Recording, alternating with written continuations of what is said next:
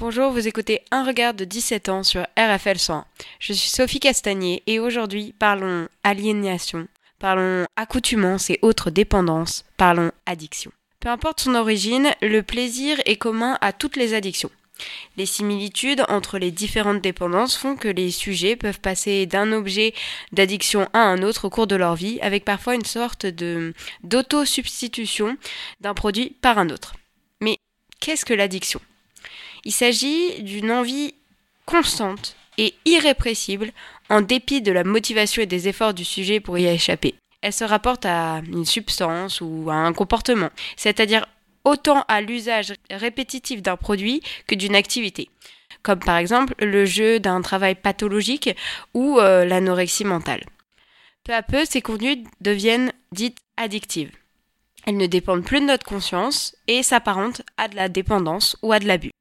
Aujourd'hui, le terme d'addiction est souvent associé à celui de la toxicomanie et évoque toutes les passions dévorantes et les dépendances. Son étymologie latine, elle vient du terme at dicere, c'est-à-dire dire à, et elle exprime une appartenance en termes de d'esclavage.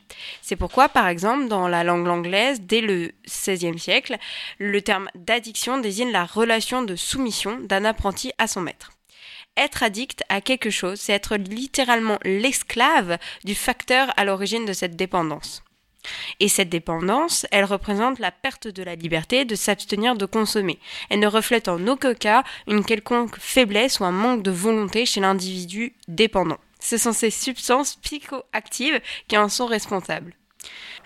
Ces substances chimiques influent sur l'activité mentale et elles influent sur le système cérébral, l'envahissent et modifient son fonctionnement.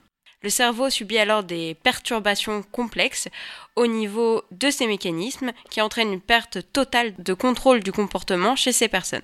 En fait, l'addiction s'apparente à une maladie dite neurologique. Mais comment savoir si on est addict ou non? Rien de plus simple, il faut se priver et observer si on ressent ou non un sentiment de manque. Si c'est le cas, alors on est complètement touché par le phénomène d'addiction. Une addiction est considérée comme grave si son sevrage entraîne de la violence ou de l'agressivité.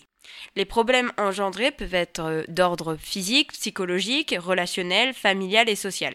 La dégradation progressive est contenue par différents niveaux qui rend souvent le retour à une vie libre de plus en plus, disons, problématique.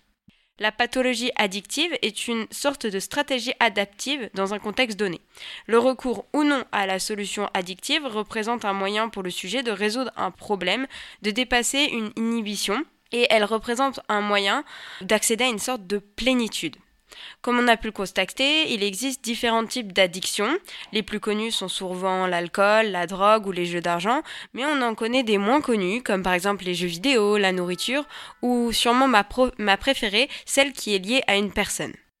Il est important d'être conscient que toutes ces addictions, elles sont nocives car elles dégradent la santé directe du sujet et elles impactent son comportement et elles conduisent à des situations où l'abus est obligé.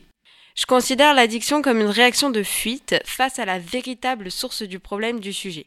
À titre personnel, j'aime décrire mon addiction au sport comme une expérience multifacette. Au début, elle me permettait de contrôler mon stress, d'intégrer une sorte de routine dans mon quotidien, d'avoir euh, plus d'énergie et finalement de me sentir mieux dans ma tête.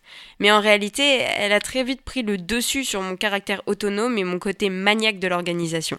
Je pouvais plus passer une journée sans faire de sport et tout ne tournait plus qu'autour de ça. En général, je travaillais plus et je gérais chaque minute de ma journée pour être sûr que rien ni personne ne puisse m'empêcher de prendre ma dose journalière.